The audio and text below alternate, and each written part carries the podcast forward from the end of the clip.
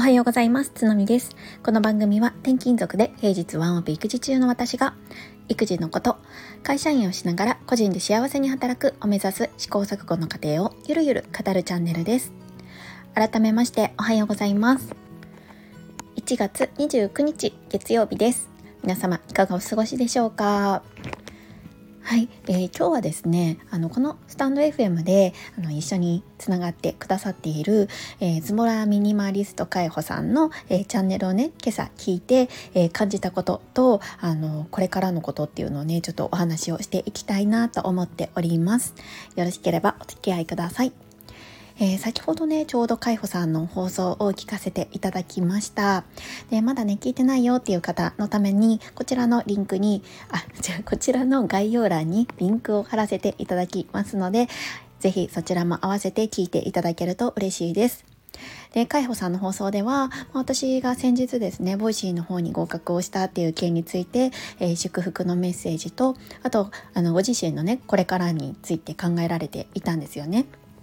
でその中であのやっぱり時間が足りないから何かを手放さないといけないと思うっていうようなお話をされていました。でここの部分について私もねまさにそれを思っていて共感したんですよね。うん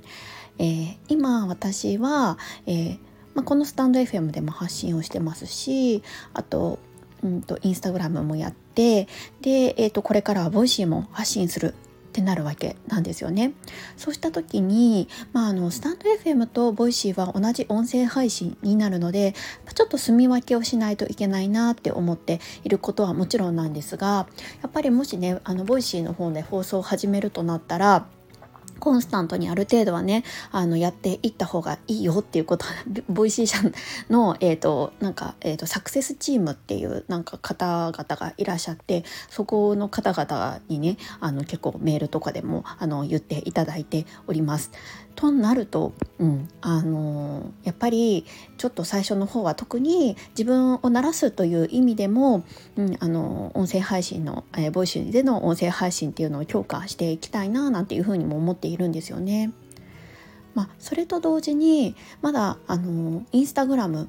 においてもちょっと私は投稿数がそこまで多くなくってこれからねまだたくさんねいろいろ自分自身も伝えたいことがあるんですよ。うん、それは、えーと、音声配信では伝えられないこと。それこそあのレシピのあのこととかね。私結構自分自身が好きなことを発信しているっていうところもあるんですがなんか本当にあこれいいなみたいなやつがちょっといくつかあってそれをせっかくこうつながってくださっているフォロワーさんたちに届けたいっていうすごいシンプルな思いがあります。なんかそれはこうフォロワーを伸ばすぞとかなんかそういうような観点というよりはあのシンプルに あのこれすごいいいから伝えたいみたいな、うん、あの感情があるんですよね。そうなった時にどうしても必要になってくるのが時間そう時間が足りなくなるんです。えー、私は今3歳と5歳の子供をまあ、基本的には平日は、まあ、保育園で日中は預けていた預かってもらってるんですが朝と夜の時間はワンワンオペで、えー、やっていてで日中は、えー、会社員としても働いています。となるとですねあの非常に 時間が、えー、限りがあって発信に使えることができる時間もね結構制限があるんですよね。ただ今は、えーとまあ、会社の方がねすごく理解のある会社で、うんと、有給時間や時間有給が取れるのでその時間を消化しながら発信業に当てていたりしています。ただその時間有給もあのそこをついてきたらね 当たり前ですけれどもあの勤務時間内はその自分の会社の仕事をしないといけないしうん、っていう風になるとですね多分今のペースでの発信は難しいんじゃないか今のペースというか今のペースよりも上げての発信は難しいなっていうふうに思っています。そうそこで私は何かを手放さないといけないんですよね。うん、こう思っていたので、えー、海保さんの今日の放送がすごく刺さりました。うん、私もそうなんだよっていう感じで そうそうあの何かね手放さないといけないなって思っていたところ、うん、ちょうどねそんな放送があったので、うん、あの刺さったんですよね。で、うんと、私は、まあ、会社の人にもう今自分がこういう発信をしていますっていうことを伝えました。うん、あ全員ではないんですけどほとんどに伝えてで今、まあ、こういうような活動をして、まあ、将来こんな風になりたいみたいなことをねちょっと本当に恥ずかしかったんですけれど言いました。でそこからはね特にまだ言ってなくってでここからじゃあどうするかなんですけれども、うん、多分ねあのそのやっぱりこう今はちょっと有給とかを使いながらうまく時間のやりくりをしてやっているけれども、まあ、それが難しくなりそうなので、うん、少しねちょっと本業の方のお仕事の時間を減らさせてもらいたいっていう交渉をね多分私はするんだと思います。でえっ、ー、と何ですかね私じゃなくてもできる仕事って言ったらあれなんですが、うんとまあ、要はアウトソースができるできそうなお仕事に関してはやっぱりそこは、うんと切り離して手放させてもらえないかっていうことをねちょっと交渉してみようかなっていうふうに思っています。私はあの今スタートアップの、えー、本当に数人の企業にあの所属しているので、ま、そういうことが言いやすいしまあ多分やろうと思えばできるかなとは思うんです。でも中にはあの大企業に勤めていて、うん、難しいっていう方もいらっしゃって私のようにはねなかなかそんな風にはね伝えられないっていう方もいるかもしれないんですけれどもただやっぱりこう何かしらこう手放さないなといけないなって思った時でそれが自分自身の今持っている仕事であるのであればやっぱり少しずつ少しずつ自分のやりたいこととか目指しているところっていうのを周りに伝えてみるっていうのから始めてみるのをおすすめしたいなって思います。思いまずね私はあの特にこう時間を減らしたいとかここの仕事を切り出したいとかは特に伝えてなくって、えーと、こういうことをやりたいと思っていますででこういう活動をしていて将来こんな風になれたらいいなって思ってるっていうことは伝えたんですよね。でまだ全員のメンバーには伝えていないので今週中にそれは伝えようと思ってます。ちょっとドキドキするんですけどね。うん。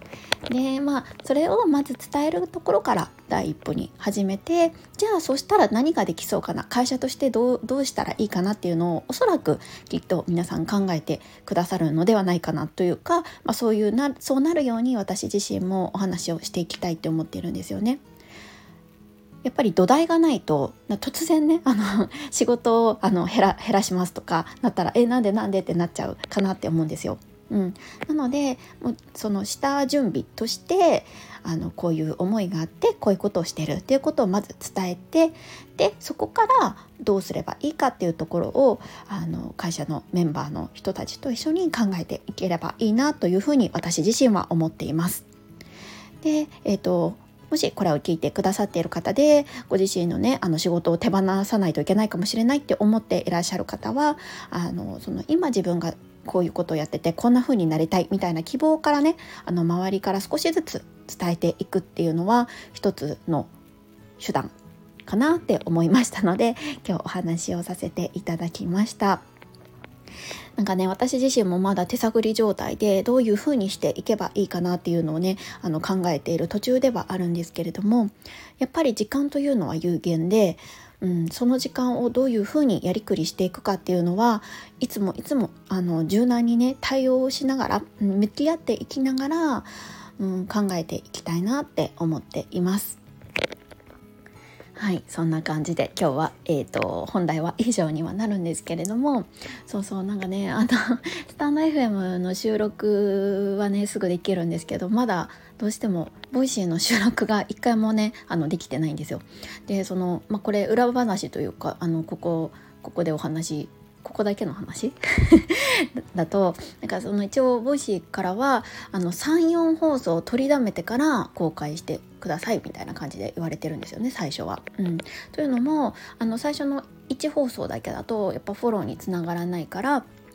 あの3つ4つ放送を、えー、貯めてでそれであの公開をするのをおすすめしますっていう風に言われておりますのでそうか。じゃあ皆さんに伝える前に34放送は取りだめないといけないんだって思ってね。まずねそこから始めないといけないななんて思っています。ただやっぱりこう初めてのプラットフォームで多分初めましてから始めるってなると何をねどういう風に話せばいいか、うん、そして多分今回ねあの Voicyを始めることになりましたっていう話はえーと、インスタグラムの方でもお話お話というかえーっと、何らかの形でお伝えをしようと思っていて、うん、それのね伝え方もどういう風にしようかなみたいな感じで本当に悩んでるんですよね。そう人に伝える言語化をするってやっぱり難しいなっていう風に思ってます。うん、なんかこうこういう風にスタンド FM で配信ををできているのはやっぱりこれをずっと聞いてくださっている方がいるっていうのが分かってるから、うん、結構こう話せるんですけど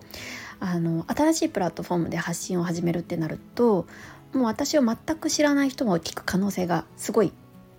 増えるじゃないですか。うん、なのでそうなった時にどういうふうに自分を表現してなんかこうどういう思いでやってるのかみたいなね話を分かりやすく、えー、かつねこう初めて聞いた方にもなんかこう受け入れていただきやすく話すにはどうしたらいいのか。そしてインスタグラムでじゃあ例えばねインスタグラムは文字とか、うん、写真とかでの投稿になるのでそれを伝えるためにはどういう投稿が一番分かりやすいかとかね、うん、すごい考えてるんですよね。難しい。すごい難しい。伝えたいことはたくさんあるんですけどみんな時間がないから私の投稿とかお話に耳を傾けてくださる方なんてやっぱり本当に一握りなんですよね。ただその一握りの人にどういうふうにうまくさせるか？こう一発で仕留めるかじゃないですけど。やっぱりせっかく見てくださる方がもしいるのであればやっぱりその方に、うん、刺さるような内容にしたいし自分自身もねそういう風な、うん、発信をしたいっていう風に思ってるのでどういう風な表現方法をするかっていうのをねすっごくすごく今悩んでますっていう裏話を最後にさせていただきました。はいここまで聞いてくださって本当にありがとうございます、えー、今週1週間が始まりますが素敵な1週間1日にしていきましょう。それではまた次回。